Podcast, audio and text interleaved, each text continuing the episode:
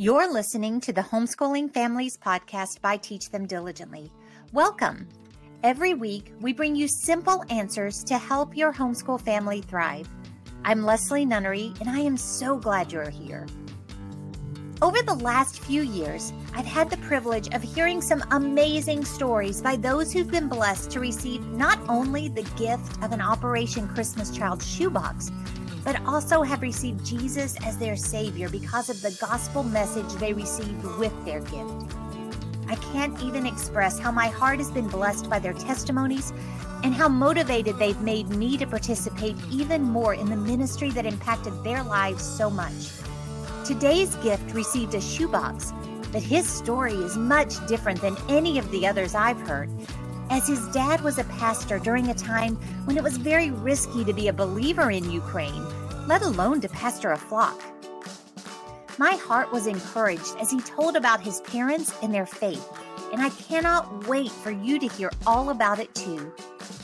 Joining me today is Vladimir Prokhnevskiy. Growing up in Ukraine in a family of nine kids, Vladimir didn't get many gifts, and food was a luxury. One harsh winter in Kiev, Ukraine, Vlad and his siblings rode a bus and then a tram to get to the church where shoeboxes were handed out. The brightly colored gifts stood out immediately. He was so excited about this gift, and time seemed to stand still for a brief moment. The shoebox represented God's love that heals everything, allowing Vlad and his siblings to forget their struggles for a moment and just feel love. Vlad's family moved to the States in 2001, and today he lives in Charlotte, North Carolina with his wife and two young boys. Before we hear Vlad's story, I want to encourage you to check out our Sunday night homeschool subjects email. It's totally free, and we believe that the 15 minutes or less that it will take you to read it over and check out the resources and links we share there will jumpstart your week and get you off on the right foot each time. Plus, once you sign up, you can share homeschool subjects with your friend using your unique referral link to earn fun homeschool swag beginning with just one referral. Go to homeschoolsubjects.com to learn more and sign up today. Today's episode is brought to you by Samaritan's Purse and Operation Christmas Child. Operation Christmas Child demonstrates God's love to children worldwide by delivering gift filled shoeboxes and the good news of Jesus Christ. Each shoebox is an opportunity for a child to hear the gospel and be invited into a 12 lesson discipleship program, The Greatest Journey. Since 1993, more than 198 million children have received a shoebox gift. And since 2010, more than 30.9 million children have been discipled. Children are now praying for and sharing their faith with family and friends. As a result of this ever expanding witness, new churches are starting and communities are being transformed. Together, we're working to see a great multitude which no one could number of all nations, tribes, peoples, and tongues standing before the throne and before the Lamb. Revelation 7 9 through 10. Learn more about packing shoeboxes at SamaritansPurse.org forward slash OCC and find fun resources for your family at SamaritansPurse.org slash children's dash ministry dash resources. And I'll leave that link right there in the show notes. National Collection Week is coming up November 14th through 21st. So get your family together and start packing those boxes today. You will be so glad you did. So now, without further ado, please join me in welcoming Vladimir Prokhnevskiy to the podcast. Prokhnevskiy? Let's see if I got that right. To the podcast today. Vlad grew up in Ukraine in a pastor's family during a really difficult time. And I'm so excited for you to hear his story. So, Vladimir, welcome to the Teach Them Diligently podcast. And I look forward to hearing your stories and, and actually letting the families who are listening in hear them as well. Can you tell us just a little bit about kind of where you are today and what your background is so that then as we dive in, they have a little bit of context for, for where you've come? Come? Sounds good. Well, today I live in beautiful and sunny Charlotte, North Carolina. Uh, and uh, I'm a father of two boys. I have a nine year old and a six year old. I've been married for 12 years. I was a small business owner. and uh, just trying to enjoy, enjoy everyday life with my, my young family. Well, praise the Lord. Yeah, young young families, kids, especially your kids age 9 and 6, so much fun and the conversations are getting better and better every day because they're starting to to get, grow up a little bit. They can as, assess things and they've got stuff that they're passionate about and I loved that stage of life. Absolutely. Oh, they're amazing. I, I love spending time with my boys. Like I said before this interview, I learn more from them than they do from me sometimes. Oh, I have no doubt, no doubt at all. Um, well, tell us a little bit about your story, Vlad. I know that you grew up in Ukraine. Um, I, I watched your video. We're going to link to the video about your story as well. So I know that you grew up in a pastor's family, but it was a really difficult time. So I would love for you to share with us kind of what what your story is, but also what life was like at that point. Absolutely. So I come from a family, a huge family, nine kids. My mm. father was an underground pastor in Kiev, Ukraine, during the time when it wasn't popular to really be a preacher. So my father he risked his life preaching the gospel in the streets of Kiev, and uh, it was a tough time for, for all of us because during that time everything was owned by the state. This was during the USSR times, and uh, so the, my father couldn't just start a business of his own. So because he was a Christian, he was persecuted and hindered from advancing in that society. So that led to having to settle for low paying jobs. And every time he was captured and written up, it greatly affected his pay even more. So he lost his hmm. bonuses and things like that, which, as you can imagine, family of nine kids, you, you need every dollar that comes in. And so it got to the point to where we had to take turns to go outside to play because we didn't have enough shoes for everybody in the family. I would take my shoes, put them on, go outside, play with my friends, come back, you know, take the shoes off, give it to the next person in line. And we also shared our toothbrushes, which was a humbling experience. And um, but it, it, the way mom did it, she did it. She she dealt with that situation really well because after let's say I, I would brush my teeth, I'd give my toothbrush to my mom, and she would wash it with hot water and soap, and then she would give it to the next person in line. So it, it wasn't gross. And uh, we didn't have access to a lot of toys either. So some of those things that we just went outside and we made our own things. We I remember vividly remember making this one yo-yo out of Coca-Cola caps. And it was really cool to this day, I'm very proud of, of, of that because back in those days, yo-yos were so popular we couldn't afford any, and uh, so what we would we would find Coca-Cola caps on the streets, and we would uh, drill little holes through the middle, put a little stick through, find some strings, and we made yo-yos. And they were and then would we would weigh them down with anything, it's something heavy like clay. But another thing we did to those yo-yos, which was really cool, we would uh, when you take the cap off a, a Coca-Cola bottle there's this extra ring that sits on the cap. It like seals the cap. Uh, hmm. when you break that seal, it stays on the on the bottle. Well, we would remove that ring and we would invert it. And so on the inside, this this little ring had little spikes. And so when you flip it, it it had the spikes would stick up. And so they're like little teeth. And we would slide on the ends of the Coca-Cola caps those rings. And so our yo-yos like they were like weapons. they would cut through paper, through grass. It, it was pretty cool. Very creative we we also played with our, our shoes, uh, pretending that they were cars, airplanes, boats. Used our imagination, and something else we did. And I still do this with my boys to this day. So it was so visual, and I think it enhanced my creativity because I come from a family of creatives. I'm a graphic designer by trade. My, my twin brother is a motion designer. My sister's a photographer. Just we have a lot of creatives in our family, and I think the reason why it contributed to our kids, you know, something we did as kids, we made our own toys. But the one thing in particular that we did was we would find a piece of paper. It was just like a blank can- canvas, and on that piece of paper, we would recreate our neighborhood. We would draw like you know roads, um, buildings, and it, it was like a map. And then on the separate piece of paper, we would draw cars. Uh, we drew cars that um, were proportional to the roads that we drew and we would cut them out and we would drive on top of those roads. It was like google map bird's eye view. It was really sweet.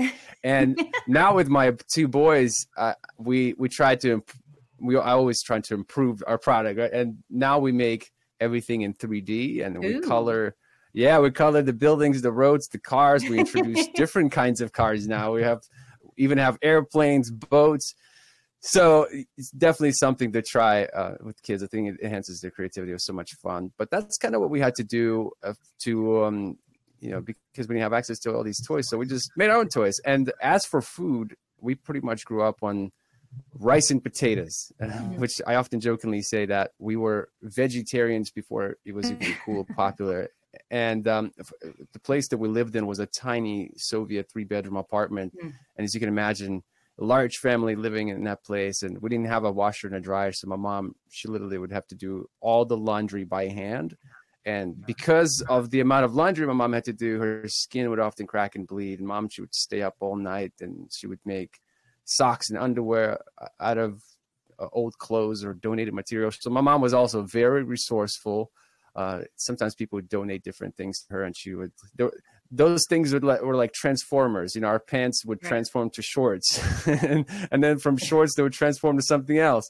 So we just there was a, um, a lot of imagination that had to be present during those times. And so in the middle of all that, outside of uh, that apartment, we, we were just uh, made fun of, persecuted for being mm-hmm. Christians.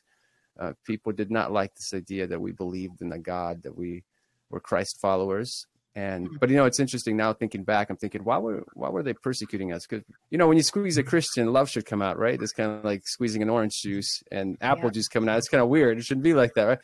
But now I'm 35 years old now, and as I look look back and think back, I often spend a lot of time just thinking about those days and I get it why they did what they did because you know we we uh, we carry the light, and light exposes darkness. Light exposes corruption, and corrupt governments don't like the light, so they try to put out the light. And so um, that's uh, that's my simple conclusion why we were. That's that's kind of how I process it nowadays. Wow. But the reason why we were persecuted because we carried the light of Jesus. So and, and the enemy is threatened by that. Yeah, for sure. And in that framing, that is actually that is actually quite an honor that because you are such a threat to the enemy, that is why you draw attention. That is why they squeeze. That is why all of these things. But if we're not shining our light, if we are not making a difference, if we are not known for that, then we're going to be easily flying under the radar. But is that really what we want? And is that what we want for our children?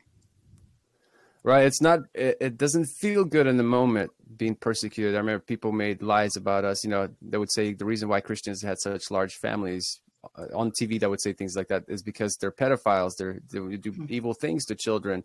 And so walking around on the streets with uh, people thinking that you're the worst thing ever, it's, it's not popular. But wow. you know, Bible guarantees persecution for us. You know, as because Jesus was persecuted too, and that's nothing. That's that's nothing to be afraid of because God will not give you more than you can handle. And uh, I think the best place to be is an assignment. That's the safest place to be. If God wants you to be where you need to be, you'd be just fine. And that's what, why my father would boldly get up in the middle of the streets and preach the gospel the way that he hmm. did, because he knew that this is what God called him to do. And if he tried to play it safe, go somewhere else, uh, it's not gonna.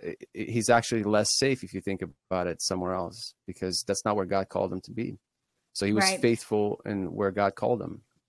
Well, and and I have thought about that statement there so many times about how safe you are where God puts you. And as you know, as your kids get older, I have I have one son that I I talk about quite a bit. He has I, I think he's uniquely gifted and called to serve in really hard places. He has served in inner city ministries in some really difficult environments. And you know, you kind of look ahead at that when he was planning to go and, and stuff like that. And it's it there is a little bit of trepidation. And yet, while he was there, despite the stories that I was hearing of what was going on around him, I I truly did not fear for him. It was like God just made it so clear that that was his plan that that I he removed all of that fear. I think that's where you get that peace that passes understanding because I should have been freaking out. Um, but God is so good no matter where he puts you, no matter how he plants you, he is going to give you the grace and he's going to equip you to do exactly what he's called you to do there. Um, so I, I really appreciate your perspective on that. I also I wanted to follow up on a actually I, I need to follow up on this yo-yo thing first of all um, because it's genius and I'm wondering if you shouldn't do like a YouTube or some tutorial. I think you could you know the whole new business is teaching kids how to make toys like this. I think it'd go huge viral. So that's a good idea. You know, I was um, sharing my testimony last year. I can't remember where exactly it was. I think it was in Virginia. And this lady, she was listening to me share my testimony. And then afterwards, I think she had like two two bottles of Diet Coke or something like that. And she was able to recreate the same yo-yo because nowadays the, the Coca-Cola bottles don't really have those spikes anymore, like they um like the ones that uh, we made. But for some reason those two bottles had them and she she made them with the spikes and everything and I, I, was just blown away. And if anyways i have it somewhere here but i can't find it right that's awesome. That's awesome. Well you're gonna have to you're gonna have to send me a picture or something. I need yeah, to see this um it was, I, uh, back, I was blown back, away by it yeah back to somewhat more serious things um I, I you've mentioned a couple of times as you've told your story about decisions that your dad made boldly to stand or the industriousness and creativity of your mom. I want you to talk about your family and the dynamic of your family and how your parents were able to shepherd you guys through those difficult times, help you keep a perspective that wasn't bitter or broken, but rather to see. I mean, you've come out of this with with a perspective of of God allowed this to happen because we were mm. actually a threat to the darkness um, how did you get there? What did your parents do or say or model for you guys that actually gave you that kind of a mindset? You know, I used to think that was a curse going through that kind of kinds of things, but now I think it's the best thing that ever happened in my life. What a mm. blessing mm. it is for somebody to go through something like that. And I sometimes I, I feel sorry and sad for those that aren't or that will never have that opportunity to go through those levels of poverty because what it teaches you and what I've observed my parents over the, all those years it's not that my parents have something that others don't. We all have the same Holy Spirit. And it's just that in poverty when you have nothing your only source is God. When you hmm. have a lot of things you know you have money problems you have credit cards you can lean on. You have health issues you have insurance you can go to and lean on. You have there's just I feel like in first world countries, it's harder to work on your faith. It's harder to grow your faith because everything is readily available. But in third world countries, especially where I came from at that time, there's so much uncertainty. You had no choice but to lean into the Holy Spirit. You had you had to get connected to that unlimited source of creativity to, to Jesus. You had to be so plugged in and so on the same page because if you weren't, that's when trouble would, would come. And so people heavily you exercise your your uh, faith muscle much more when you have nothing. And mm. so and that's kind of like you know now living in the first world country and coming from that world that's what i'm learning is that you don't have to have much faith to live in first world first world countries because everything is so readily available but in third world countries what i learned from my parents is that how how much of an effort they put into truly seeking the Lord. They would ask for specific instructions, directions, because there was no wiggle room. You you mm-hmm. had to, either God shows up or they starve. God shows up or they get locked up.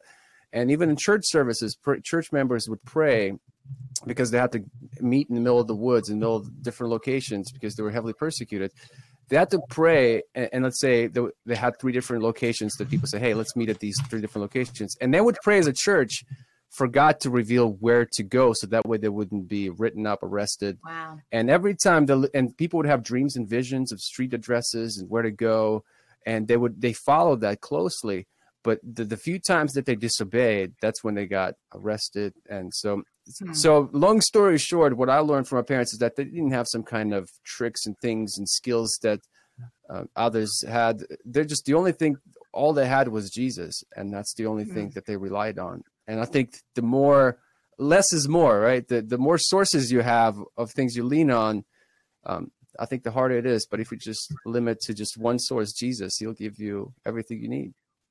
That's yeah, that's amazing. And and the stories of the necessity for obedience and the you know the the importance of that the recognition that all you have of jesus or is jesus is is so important and it's something that i think like you noted before, we have so much, and really there is no huge pressure on us. We can meet freely. We can, you know, there's we. My family goes to church on Sunday. We have small group through the week. We're gathering. We're open. We're doing all of these things, um, and we're able to communicate freely. So the that when the stakes are very different when you know if you make a mistake on that if you're not walking in obedience that you know you you are exposing yourself to persecution to arrest to whatever that's a whole different mindset and it's a really interesting thing to consider as even as we are praying about specific things with our families here, we need to be much more diligent in the way that we pray, but also in the way that we listen for those answers and when we walk in what we're told. Um, so great reminder, and I'm I'm so grateful for that. Uh, I'll be I'll be chewing on that for a while. So thank you for that. Awesome. Um, so beyond, I, clearly your family, your parents model this walk of faith but you know, here in the states, we have all of these ways to um, to outsource discipleship. I guess is is kind of really what it amounts to you all wouldn't have had that same kind of opportunity. So the your discipleship truly was on your parent's shoulder, which I believe is exactly where it belongs and is the best way to accomplish it. What kind of things did they do to help you guys stay focused on truth and to pass on that faith that they were so clearly walking in so that it became a guiding light for you and your siblings as well? That's a great question. You know, my, my mom, she always uh, prayed so much. She always asked that God would send us her children mentors in all areas of life because she said, Look, I, I can only do so much. I can only share so much. And she prayed and asked for mentors during the time when, because we come from such a large family, nine kids, in the culture where two and the dog was kind of like the norm she was heavily criticized for having such a large family because they would say things like, you know, you can't raise you can't provide for this family as yeah. is. Like, what are you doing bringing all these kids in the world? They're going to grow up to be criminals and they're going to steal, mm-hmm. kill, destroy. And no parent wants to hear that. And so, what my mom did was so beautiful. I wish everyone did. I I try to do that as much as possible, but she just started praying and she she would take her hands and she would which each pregnancy she would put her hands on on the belly and, and then later she would just put hands on us and she would speak the opposite of what, what was heard what she heard about us. She would speak, she would say things like, My kids will grow up and they will serve the Lord. Everything they touch will oh prosper. They'll be the head, not the tail. And you know what's so interesting now, 20 some years later? My mom is still praying. Seven o'clock is her prayer time. You don't call mom at seven o'clock. You call her at six fifty to put on put in your prayer request. Uh, you know, but seven to eight, that's her prayer time. And same thing for my my dad. Wakes up every morning. He says, "I mention everybody by name to God, and I mm-hmm. pray that God, everybody will find their purpose and fulfill their purpose." That's that's always been their prayer. That not only to find the purpose, but fulfill it. And um, my prayer is that you know I, I, will hear the words "Well done, my good and faithful servant." That's my prayer for my kids and my, myself. But that's what they did. And you know, years later, I can't say that my parents did everything perfectly. Family nine kids, they're so stretched thin. There's so much on their plates. Uh, it's just it was tough for them. But in every stage of my life, and as as I look around my, my brothers and sisters, everybody's here doing well uh, for themselves. But there's always a mentor that just mm. showed up randomly, some godly person somewhere through all my stages to mentor me through where my parents lacked somebody else uh, stepped in and mentored me. So I think the wisest thing my mom and dad did that they realized that they're limited. They can't give everything to us, but they realized that God uses people. Mm-hmm. And if you just ask for mentors, God will send mentors. Well, and it's so important. I'm so glad that you brought up mentors um, because you know the bible is so clear about our need for engaging in those mentor discipleship type relationships with one another the older women the younger women the older men the younger men etc um, and yet we tend to be so lax in doing it. It's you know so lax in asking either you know can i help? Can i get involved in your life? or i need help.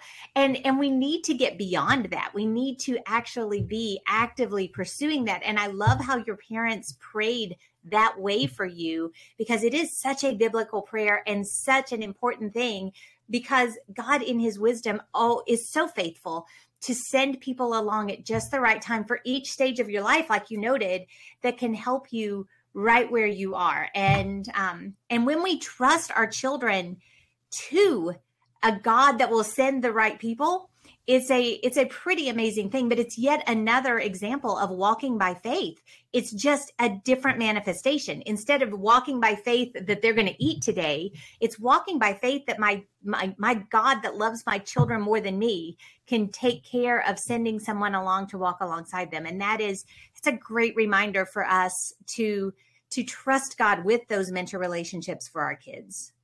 Absolutely. I mean, there, there's a saying in, in uh, Ukrainian Russian saying, uh, in, in, Russian it goes like this: "Без Бога не до порога," which means you can't leave your house without God. I mean, the direct translation means so, so much deeper, but if I would translate it to English, it's basically don't even leave your house without without God. Like mm. you just back in those days, it was just dangerous to even step outside. They they had to rely on God 100. percent And um, if there's anything that I got away from my parents is that first seek the kingdom of God, His righteousness, and the rest will be added unto you. That's mm. that. That's what I would narrow it down to. That's amazing. I'm actually writing down that don't even leave your house without God. That is again that the mindset, the the reality for us here today and the reality for your parents raising their children in Ukraine at that time especially um, is so very very different. And I am I am ashamed to say that I often leave my house without asking for protection, without asking for direction, without, you know, giving that outing to the Lord because I take that safety for granted. And yet, you know, the Bible tells us we're not we're not promised tomorrow. Take no thought to to, you know, redeem every moment that I'm given. And when I when I don't take those moments seriously, when I do take time for granted, I'm not doing that. And again, just more to to really chew on. We can learn so much from our brothers and sisters who have who have grown up with very different realities from us. And and that i think is just another mentoring relationship. It's not physical right together but hearing stories like yours about your parents and the way that you all grew up is so instructive for us here today. And so i'm i'm so grateful uh, for your willingness to share and tell us about it. How is your background, the way that you grew up, your love for God that was passed on to you and that, you know, really nurtured in you, how is that impacting your relationship with your children and how you're bringing them up here in North Carolina, in the States? it's a good, good question. You know, I, I moving from a first world or third world country to the first world country. There's there was a stage where I feel like I had to figure things out because there's just a lot to process all at mm. once and I'm going to do what my parents did. I'm just going to point at Jesus. I'm going to say, look, daddy's flawed. Don't be looking at me. I'm a terrible Jesus. Don't be. exactly. but one thing I can't do is pray. And, um, you know, I, th- I, feel like as parents, we beat ourselves up so much uh, because we try to do everything in our own strength.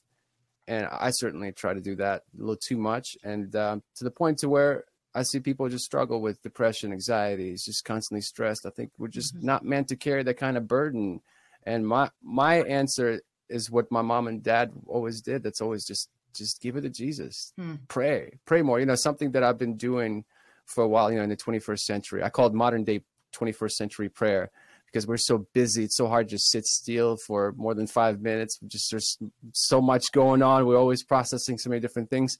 But every day I've been waking up at 5:30 and just writing my prayer for like mm-hmm. 45 minutes. It's three pages. Writing my, it, it kind of um, puts me in that meditative state where I'm just writing. And because when you write, where it's kind of like reading, you know, when you read something, you see it and you speak it in your mind, it, it goes in deeper into your subconscious. So when you write your prayer out, you see your words and uh, you meditate on what you're saying. And then, like, at some point, it's like the ink takes over. I ask a question like, God, uh, give me guidance in this area. And then all of a mm-hmm. sudden, I just pay attention to what God's speaking to me and I just write it out. And it's been powerful. God's been speaking to me through ink. So, I feel like in the 21st century, sometimes um, we're so uh, busy. Sometimes it's hard for us to pause because social media and everything else kind of killed our attention span. Yeah. That I think that's a good starting point for somebody. Maybe write your prayers and then mm-hmm. take the next step and just sit in silence and see what God has for you. Don't take it on your own shoulders.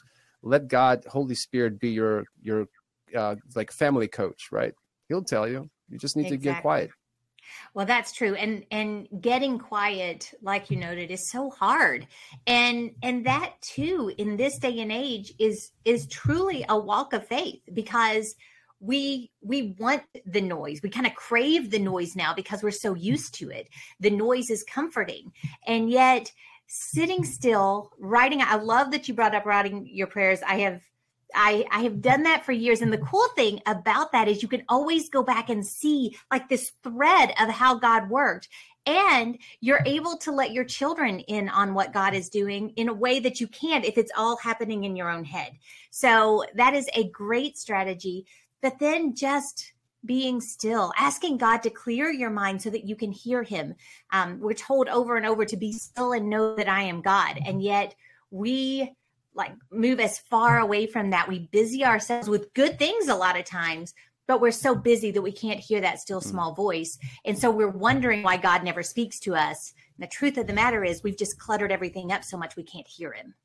That's the truth. That's the truth. Well, Absolutely. how are you getting your kids then? Now they're six and nine, which is such a great age to start getting involved and really seeing needs around them. How are you trying to pass off a an acknowledgement of need or a, a, a way to practically show the love of Jesus to other people at the stage that they're at? Well, that's where Operation Christmas Child comes in. You know, it's one thing to tell somebody you're you're you're blessed. You got everything. It's kind of like with my kids. Uh, sometimes in the morning, or just they eat and they don't finish everything, or they're just like, eh, I don't want, I don't want steak. I don't want steak. Yeah. They'll they'll just have this like first world the kind of view on things. And I used to get frustrated. I used to tell them, ah, oh, you just don't understand how good you have it. Mm-hmm. And then mm-hmm. you know, in meditation, I just sat there and just like, man, why why don't they just why don't why don't they get it? Like they have it so good. I, I, can tell them stories after stories after stories. It's one ear and out the other. Mm-hmm. But w- when I, you know, God, I feel like spoke to me and said, "Look, it's not about telling; it's showing." Right? And same thing with Operation Christmas Child. It's um, you get to go and actually pack for somebody in need, and as you're packing for somebody in need, putting essentials in there. You tell stories how this is going to go to Johnny across the world. This is going to go to another child who doesn't have anything. And, and so it gives you an opportunity to, in a tangible way, to kind of demonstrate what generosity looks like. And then why do we do what we do? And did you know that the shoebox not only blesses the child, but the parent? I always say the best way to show love to to a parent is through their ch- to do something nice mm-hmm. for their children. I can imagine when we were opening my shoeboxes or our shoeboxes back when we received them. I'm sure mom was probably in the corner crying, just observing all of us, you know, kids just being kids, enjoying opening up box. I'm sure she experienced so much love because love is, is contagious. It spreads like wildfire, mm. touches so many people. It, it, can change everything, right? Love, perfect love casts out all fear.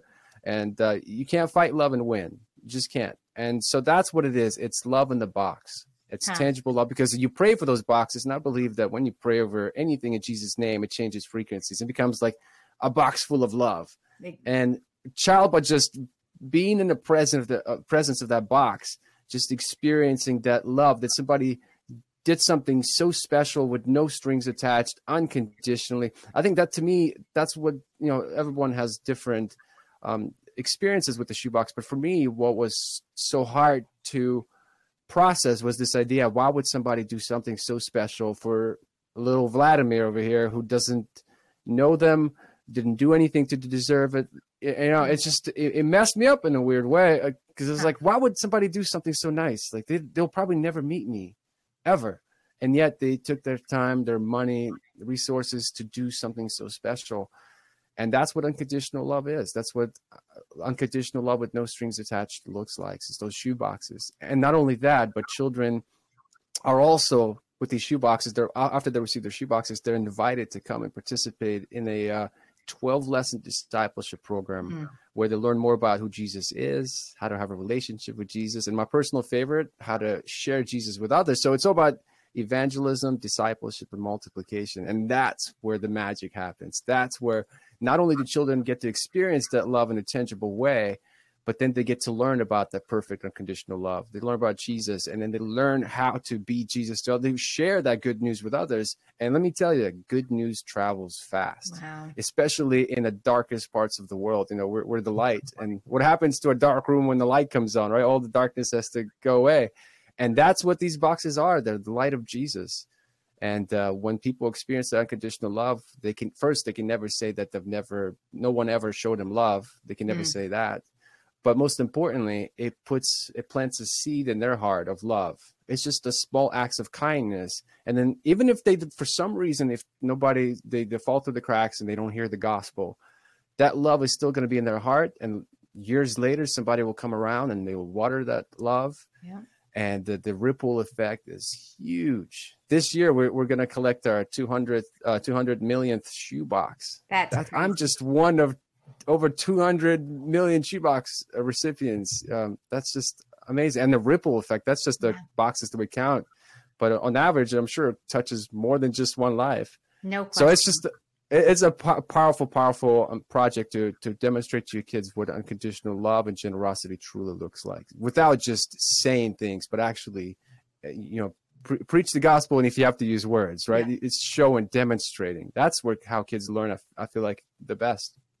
No, no question. And you know, I have talked to several uh, men and women over the last few years who have in their childhood received a shoebox and without exception the impact that that made on them but then every one of them has noted the impact that it made the ripples that went out in their community like you noted with your within your family the way that it this simple gift that doesn't seem like much of a stretch for us at all. In fact, our family, especially when the kids were younger, we would make a night out of it. We would go, the kids would shop, the girls for girl boxes, the boys for boy boxes. Um, we had so much fun. And it took all of our eyes off of what we wanted, what we were hoping we would get. And and they recognized the unbelievable joy that comes mm. when you are thinking of others, when you are doing things for other people, when you are praying for the people that will be impacted by those gifts. So powerful to give them a taste of what what loving people God's way really truly is. And that mm. that self abasing that I'm not even worried about myself in this.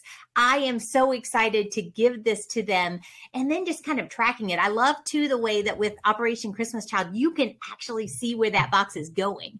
And that is so amazing because as you see kind of the path it's taking, you're able to learn more about the culture. You're able to start praying more specifically for the children in that area because mm-hmm. you're not just shooting it out randomly into the world, you are sending it specifically to you know, in your case, the Ukraine, and you know the boys and girls there that are going to be impacted in the communities, and you're able to pray very, very specifically.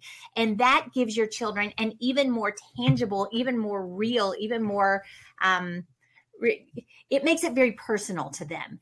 And it was always, I, I always was um, just amazed by how personal it was to my kids to even though we didn't know the names of the child that those boxes were going to they were real boys and girls. They they could be their friends and they were so excited for when they got to open you know whatever it was. I remember one year we did little tools for the boys and my boys were geeking out. They were so excited about what was going there but but they loved that they were able to send it. So it really truly is a phenomenal tool for for parents to show their children how to show Jesus's love in a very tangible way. Absolutely, and I will add to that that you know generosity is a muscle just like faith, and what you don't use you lose, and you know if you don't exercise generosity, it diminishes, and uh, and same thing with faith and everything else, and love, and it, it, that's what it does. It stir it, it um, creates the generosity muscle, and mm-hmm. we all know that those that give will receive so much more. And, and so I want my kids to be generous. In the, so, in a, I guess in a small way, it's it's even a, a selfish thing because I want to by being generous, they're gonna reap so much more. It's yeah. the most selfish thing you can do by being generous. And the most selfish thing you can do is to love somebody because what you get out of it is so much more than even the, the shoebox recipient because it makes you feel good to give. It makes you feel like you're contributing, makes you feel when you send love, it comes back to you seven times more. Yeah. And so if that's why I want my kids to do those things because it's like a boomerang and it comes back to you so much more. And I feel like the reason why a lot of third world countries stay poor is because the mindset is give me, give me, give me mm-hmm. among the, the people. They don't understand the sowing and reaping. They don't understand that, uh, you know, if you don't use love, it, it diminishes the, if you don't exercise that love and, and generosity. Mm-hmm. And so uh, coming from that world and seeing in America how everyone is so generous with time, with money, with resources, that's what I want more of. Because, you know, again, mm. it's the most selfish thing you can do because it, will make you seven times happier. well and and for us to be able to really whet our children's appetite for that where they start actually hungering for that that those rewards honestly the the joy that you get by loving on others and by being generous towards others. We as parents are so privileged to be able to introduce them to that while they're young so that that becomes their norm as they grow up. It'll be so much easier for them than trying to develop habits when they have a lot more pressure on them to think Absolutely. of you know providing their own way we're able to just make that uh, just part of of the fabric of their lives and their heart. And it is such a great discipleship tool. Yeah i remember when the first time we were packing shoe boxes with my kids they're like mommy daddy why are we sending i want that. I'm like yeah. oh here let me tell you why we're doing this. And, and, so yeah at first uh, you know you lead by example if you're not generous, how do you expect your kids to be generous? And so I think it's it's mm. a good practice to start.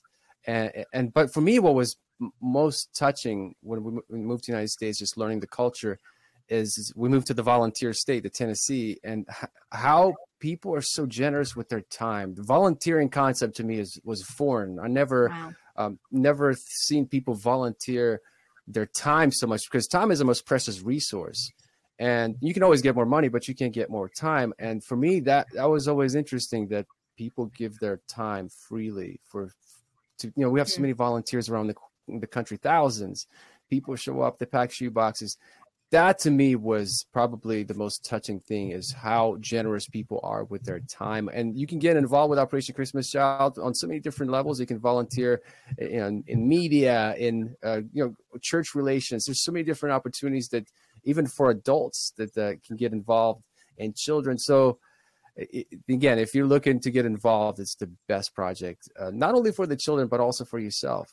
Because again, when you when you're you'll be around some amazing, powerful, awesome people, beautiful people, and you know you're the average of the of what is it the five people you spend most time with, and yep. you'll be around some yep. awesome people, and so you in the end you'll pretty much be an angel.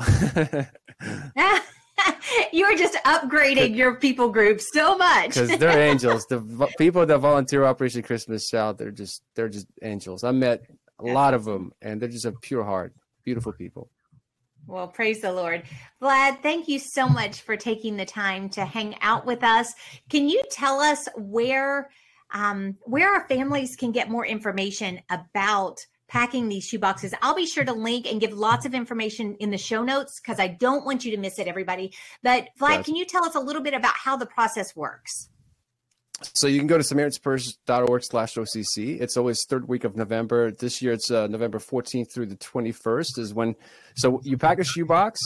Uh, you know, I always say, uh, pray about who you want to pack for. Just get a shoebox and in faith, just pay attention to what God is uh, telling your heart. Every year, I, I, just pause and think, "Hey, God, what do you, who do you want me to pack for?" Last year was for a, a person who just uh, an artist, so I packed everything like all the mm-hmm. art supplies and things like that because I felt like that's what the Holy Spirit told me to do most importantly, pray over those boxes. And then uh, during the collection week, National Collection Week, which is the week of November, November 14th through 21st, you can go to SamaritansPurse.org slash OCC and you'll see thousands of locations all across the country. They'll be very close to your house. A lot of churches participate during these, uh, during the National Collection Week. And uh, that's where you can uh, drop off your shoebox. But uh, most importantly, go to SamaritansPurse.org slash OCC so you can watch all the testimonies. You'll see my testimony. You see so many other shoebox recipients. There's so many um, videos that you can see and show to your group. And if you have time to give, consider becoming a year-round volunteer. It's again, it will change your life, guaranteed. That's awesome. That's awesome. Well, thank you so much for sharing with us. It has been it has been an encouragement to my heart. I've been challenged. It's always so good to hear the perspectives of people who didn't grow up the way that you did, because so many of the things that you said, I just had never considered. I'd never considered that volunteering or giving was what was countercultural to other other places because we do make such a big deal out of it here whether christians non-christians alike we're do-gooders a lot of times.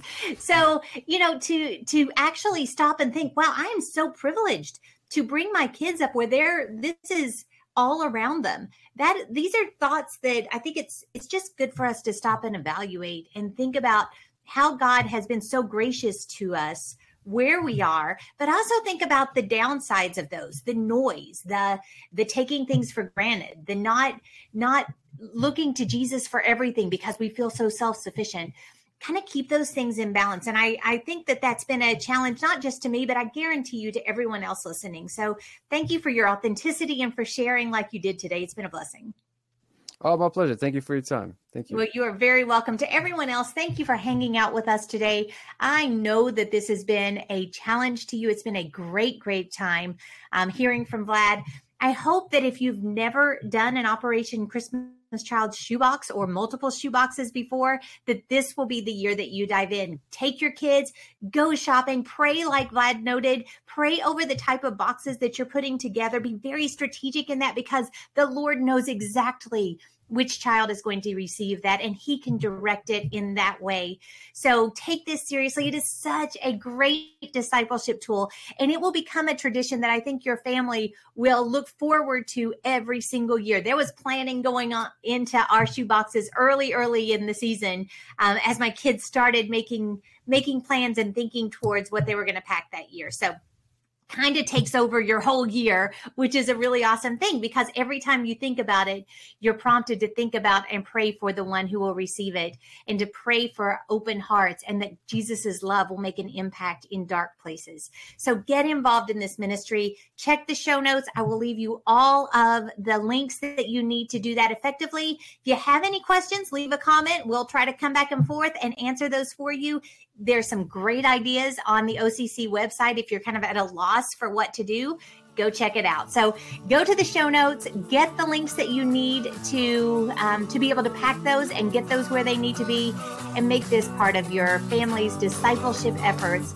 um, and really your holiday efforts every single year. Have a great rest of your week, and I look forward to talking to you again real soon.